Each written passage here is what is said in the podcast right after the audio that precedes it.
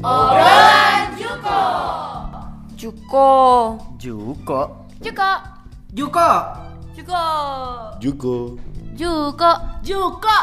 From jurusan komunikasi Binus University.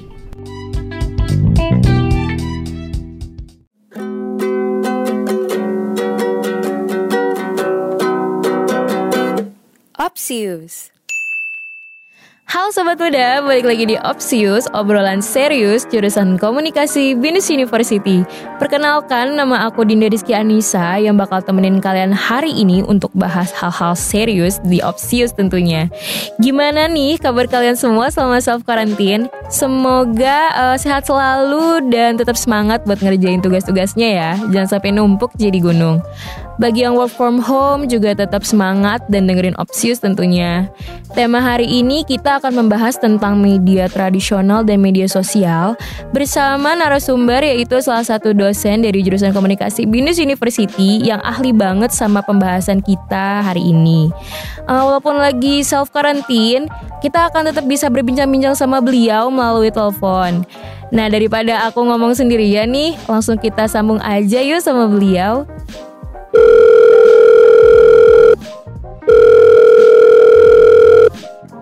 Pak, selamat siang. Boleh diperkenalkan dirinya dulu Pak? Ya, nama saya Rahmat Edi Irawan. Saya dosen ilmu komunikasi di program S1 dan S2 ilmu komunikasi Universitas Bina Nusantara. Oh iya, ya, kali ini saya akan membicarakan uh, tentang hal yang berkaitan dengan media lama dan media baru atau media tradisional dan uh, media convergence pada saat ini lebih dikenal. Iya betul. Ada yang ingin ditanyakan silakan.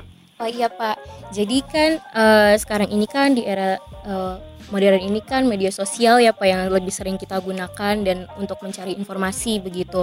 Nah menurut Bapak nih uh, perkembangan perkembangan media sosial sekarang ini lebih berdampak positif atau negatif ya Pak ya?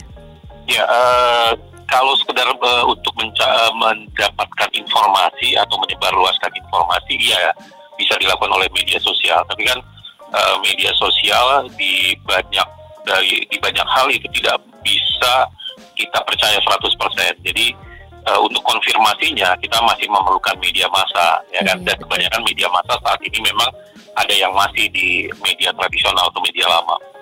Iya betul. Uh, jadi uh, mungkin uh, untuk uh, perkembangannya sekarang itu tergantung dari uh, orangnya ya pak ya. Apakah uh, menerima berita dari media sosialnya itu bisa dia mengambil positifnya atau negatifnya seperti itu ya Pak ya? Iya, tetapi uh, tetap kan harus ada uh, konfirmasi, check and recheck. Biasanya kan kalau kita ingin mendapatkan uh, informasi yang lebih akurat, kita harus cek lagi ke media-media yang lama, media-media sebenarnya media massa gitu. Dan kebetulan kebanyakan memang kebetulan media lama gitu loh. Oh, Bahwa informasi yang cepat, informasi yang uh, apa uh, bisa kita akses dengan mudah, ya ada di media sosial. Tapi informasi yang akurat kan belum tentu. Oh ya betul. Jadi dari uh, audiensnya sendiri apa yang harus lebih uh, bisa mencek apakah uh, ini benar atau tidak gitu berita dalam sebuah media, begitu ya Pak ya? Iya kan kita harus uh, kita kita sebelum kita sharing lagi atau mm -hmm. sebelum kita percaya kan kita harus uh, ngecek lagi berita itu kan cek and recheck uh, itu adalah hal yang biasa gitu loh ya kan yeah. harus kita lakukan karena kalau enggak berarti kita akan terima mentah-mentah sesuatu yang sebenarnya belum tentu benar oh. apalagi kalau sampai kita share ke orang lain ya kan oh, iya. malahnya dua kali oh, iya. uh, lalu nih pak uh, bagaimana bapak juga uh, menanggapi berbagai macam uh, aplikasi yang muncul di media sosial nih pak contohnya seperti TikTok nih yang tadi uh, kita bicarakan lagi hype sekali gitu nggak jadi masalah. E, kan media itu memang fungsinya dua, yeah. informasi dan hiburan. Nah kalau yeah. fungsinya hiburan, e, dia bebas, ya kan? Yeah. Iya. E, di sana tidak ada batasan selama e, tidak melanggar e, etika dalam penyiaran lah, gitu loh ya kan? Nah e, selama kreativitasnya ada di wilayah yang masih memungkinkan, silakan aja. Ya jadi walaupun banyak mahasiswa binus sekarang nih yang pakai TikTok, jadi menurut bapak nggak masalah ya pak? Selama nggak di selama nggak di kelas mainnya ya? ya selama tidak ada pelanggaran, misalnya tidak uh, rasis ya kan? Iya betul. Tidak uh, apa uh, tidak melakukan tindakan uh, kejahatan atau mungkin membuli seseorang ya Iya betul. uh, oke-oke aja sih kreativitas itu. Oke. Nah, menurut Bapak nih eh, dari media sosial yang tadi kita bahas kan sekarang juga masih eksis nih media tradisional seperti koran. Eh, apa sih Pak sebenarnya fungsi dari media tradisional ini walaupun ya seperti kita tahu ya internet eh, sudah bisa kita akses gitu media sosial untuk mencari informasi begitu. Ya kebetulan kan kebanyakan media massa ya kan Iya. itu masih ada di media tradisional atau media lama. Iya. bentuknya apakah itu koran, apakah itu radio, apakah itu mungkin televisi ya, selama dia bukan digital gitu ya, itu berarti dia ada di media-media lama. Nah, salah satu keunggulan media massa ya, apakah itu ada di media lama atau media baru, itu adalah eh, ketika dia menyampaikan informasi, dia sudah eh, melakukan eh, apa pencarian data atau informasi itu secara eh, apa eh, sesuai dengan prinsip-prinsip jurnalistik. Ya misalnya ada check and recheck, ada Mhm. prinsip keberimbangan, ya kan. Iya. Eh, nah sehingga eh, kita keunggulan mereka adalah mereka lebih akurat, sehingga untuk eh, dipercaya mereka- masih kuat. Itu sih menurut saya. Eh, kenapa media tradisional itu bisa lebih akurat Pak dibandingkan dengan media sosial?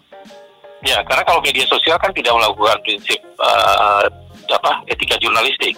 Oh, ya kan ketika mereka misalnya dapat data atau informasi kan mereka tidak cek lagi apakah memang faktanya seperti itu.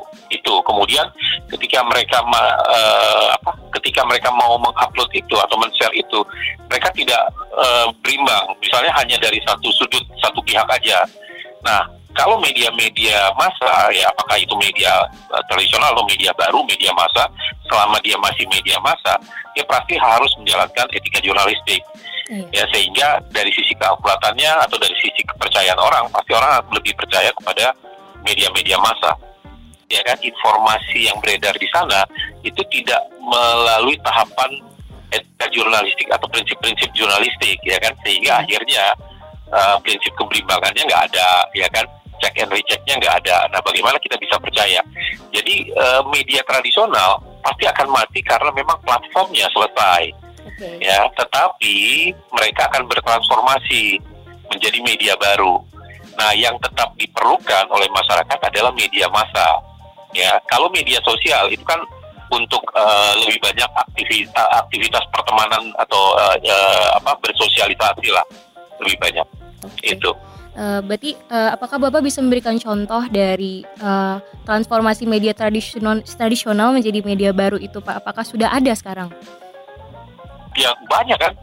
Kompas kan udah tampil eh, dari, dari versi digitalnya. Ah ya, ya kan? kita itu bisa Pak, baca ya, kan? Iya. ya kan? Uh, uh, terakhir uh, apa stasiun televisi banyak yang punya platform yang lain ya kan? Ah ya, saya tahu misalnya net TV uh, dia uh, siaran di 9 platform ya kan? Iya. ada di web website ada di VOD Iya. ada di kabel ada di uh, apa uh, YouTube ada di Facebook nah jadi eh, media-media massa sekarang itu rata-rata juga sekarang sudah bertransformasi mereka tidak lagi hanya bersiaran di platform yang tunggal atau Baik. platform-platform lama ya sehingga Ya. mereka sekarang sudah kita sebut media-media baru kebanyakan gitu loh Ah, ya. Nah, kalau media-media baru ini mereka rata-rata sudah digital, bersiaran atau eh, menemui halayaknya di berbagai macam platform, ya kan? Bukan hanya satu platform, Ya. gitu. Eh, kan berarti eh, secara eh, bisa kita ambil kesimpulan gitu ya Pak. Kalau misalkan lebih banyak eh, peluang adanya berita hoax itu di eh, media sosial ya Pak ya. Nah, bagaimana Iya. cara kita itu untuk bisa cerdas eh, menangani berita-berita eh, eh, hoax di media sosial ini karena banyak juga kan anak muda nih yang suka nge-share nge-share aja tanpa verifikasi dulu gitu. Ya, pemahaman tentang media yang harus diperbanyak, gitu loh ya kan? Oh, iya. Literasi media, ya kan? Jadi literasi media eh, semua orang, ya kan? Dari tingkat apa pun, di mana pun, ya perlu tahu, ya kan? Iya. Apa sih yang dimaksud dengan media sosial? Apa yang dimaksud dengan media massa? Apa yang dimaksud dengan media baru, gitu ya? Kemudian eh, kenapa media sosial itu misalnya eh, kita nggak bisa percaya 100% ya kan karena mereka tidak menjalankan prinsip atau etika jurnalistik gitu loh ya kan sehingga data yang mereka eh, yang mereka upload itu rata-rata belum tentu terkonfirmasi belum tentu sesuai dengan fakta nah ini yang harus disampaikan terus ke masyarakat termasuk juga teman-teman dari misalnya mahasiswa ilmu komunikasi. Iya. kan mereka dididik untuk lebih tahu tentang media. Ya jadi kenapa media sosial itu tidak bisa kita percaya? Karena memang mereka tidak menjalankan itu gitu loh ya kan? Iya. prinsip jurnalistik etika jurnalistik ya kan? Sehingga kalaupun ada berita ya kan di media-media sosial terutama media sosial yang bukan eh, kanalnya media massa ya itu pasti ya kan? Hmm, berita betul. yang disampaikan belum tentu eh, akurat kebenarannya gitu loh. Eh, karena iya Pak, karena memang akan pasti banyak berita hoax nih. Menurut Bapak apakah media sosial ini juga perlu seperti lembaga pengawas gitu Pak, seperti media penyiaran kan punya KPI ya. Apakah mungkin juga nanti media sosial media sosial itu akan ada badan pengawas ya seperti KPI? Ya, eh, sebenarnya kan ini masalahnya dilematis. Berarti kan Ya. kalau misalnya masyarakat, bayangkan aja sekarang aja ada undang-undang ITE, masyarakat itu bisa diambil begitu aja kalau dia nge-share sesuatu yang tidak berdasar. Iya. Nah, kalau ada KPI, berarti ada lagi yang melototin itu kan. Mm-mm, betul. Kayak KPI versinya media sosial gitu loh. Akan berapa banyak orang yang akan ditangkap, ya kan? akan berapa banyak orang yang akan dipenjara gitu yang dihukum gitu ya karena eh, apa eh, men-share sesuatu yang eh, tidak benar gitu loh sebenarnya ini kan eh, apa ya ini kan eh, eh, harusnya eh, kesadaran diri gitu loh ya kan? Oh iya. Eh, tanpa harus dijaga pun gitu ya orang nggak boleh. Kalau kalau media massa itu dituntut harus check and recheck harus prinsip keberimbangan jadi sebelum dia membuat berita itu dia harus cek benar-benar faktanya benar atau enggak terjadi. Benar nggak kejadiannya seperti itu? Kemudian dia harus ada prinsip keberimbangan. Nggak boleh hanya orang ngomong A kemudian dia upload pendapat si A doang harus ada pendapat lawannya gimana gitu loh jadi berimbang Nah, kalau media massa seperti itu untuk sampai menurunkan berita, masa kita seenaknya gitu loh, ya, dapat berita bohong kita share ke Oke. orang lain, ya kan? Iya Nah, itu kan bahaya. Nah, itu perlu eh, pemahaman, perlu literasi setiap orang harus sadar dirinya. Karena kalau misalnya dijagain, sekarang aja nggak dijaga. Undang-undang ITE itu itu udah berapa banyak orang Iya, yang betul. dituntut karena selalu melakukan share yang salah, melakukan Oke. hoax gitu loh. Apalagi kalau nanti ada KPI. Jadi sebenarnya dilematis. Kalau bagi saya yang penting adalah literasi medianya yang harus kuat. Masyarakat harus sadar bahwa eh, ketika dia men-share sesuatu, dia harus tahu ya kan bahwa itu akan menjadi eh, milik umum. Dan kalau berita atau informasi yang dia share itu salah, maka dia dituntut karena dia sudah menampilkan itu di ruang terbuka, di publik, ya kan? Iya di betul. ruang publik gitu loh. Ya, jadi agak berbahaya bagi dia. Ya, Iya betul. tapi eh, kalau misalnya ada KPI versi itu lebih kasihan lagi. Saya sih ngelihatnya seperti itu. Iya. Eh, jadi karena memang tidak mungkin juga ya Pak untuk KPI bisa eh, melihat apa ya mengawasi sosial media juga begitu. Oh, kalau. KPI udah banyak kerjaannya. Oh udah banyak kerjaan Ya kan? soalnya ya. Nggak- Iya. Kalau misalnya ditambahin pekerjaan itu akan akan sangat rumit sekali gitu loh. Tapi kalau saya sih melihatnya eh, kalau itu sampai ada lembaganya, kasihan masyarakatnya, kasihan rakyatnya. Jadi lebih bagus rakyatnya yang punya kesadaran. Oke. Ya, jadi orang harus disadarkan bahwa itu berbahaya. Oke. Ya karena kalau enggak, ya kan kasihan banget. Tiap hari kita akan dilihatin nih berita ini salah, berarti kamu bisa ditangkap gitu loh. Iya betul. Nah, jadi menurut Bapak nih bagaimana cara masyarakat bisa mendapatkan literasi medianya? Apakah harus medianya yang memberikan atau memang kalau misalkan memang mungkin ya Pak mereka kurang eh, informasi gitu bagaimana cara mereka tahunya itu bagaimana ya Pak? Karena nggak Ya mungkin. enggak, literasi masyarakat itu kan harus disebarkan bukan lewat media, lewat semuanya, Oke. lewat eh, apa eh, opinion leader, tokoh-tokoh masyarakat, tokoh agama, ya kan oke. pemerintah, LSM segala macam semuanya punya harus punya kesadaran untuk menularkan itu, menyampaikan itu gitu loh ya kan. Anak muda juga kayak gitu harus menyampaikan itu ke semua orang gitu loh Ya. bahwa tidak benar gitu loh ya kan Hmm. kalau misalnya eh, memberitakan sesuatu yang tidak benar kemudian kita langsung share aja gitu loh enggak untuk kita yakinin aja nggak boleh kok apalagi kita share gitu loh ya kan Iya betul. itu Eh, jadi eh, harus kita semua berperan ya Pak untuk bisa saling iya eh, iya iya mengedukasi satu sama lain begitu ya Pak. iya ya? bukan bukan tugas media massa bukan Oke. Karena tugas media massa udah yang lain lagi, nggak mungkin. Itu tugas semua masyarakat kok gitu loh.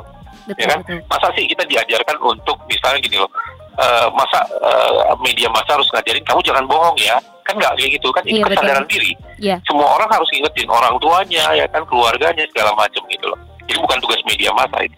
Oke, ya berarti eh, karena kita juga makhluk sosial, jadi harus saling simbiosis mutualisme begitu ya Pak ya?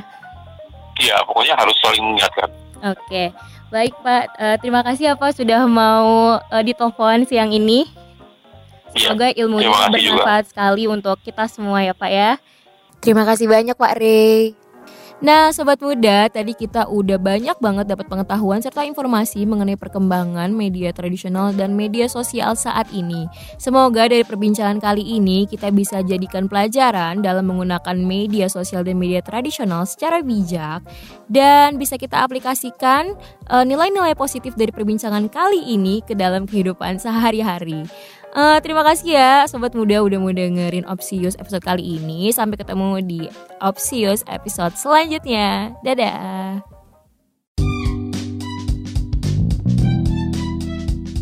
From jurusan komunikasi Binus University.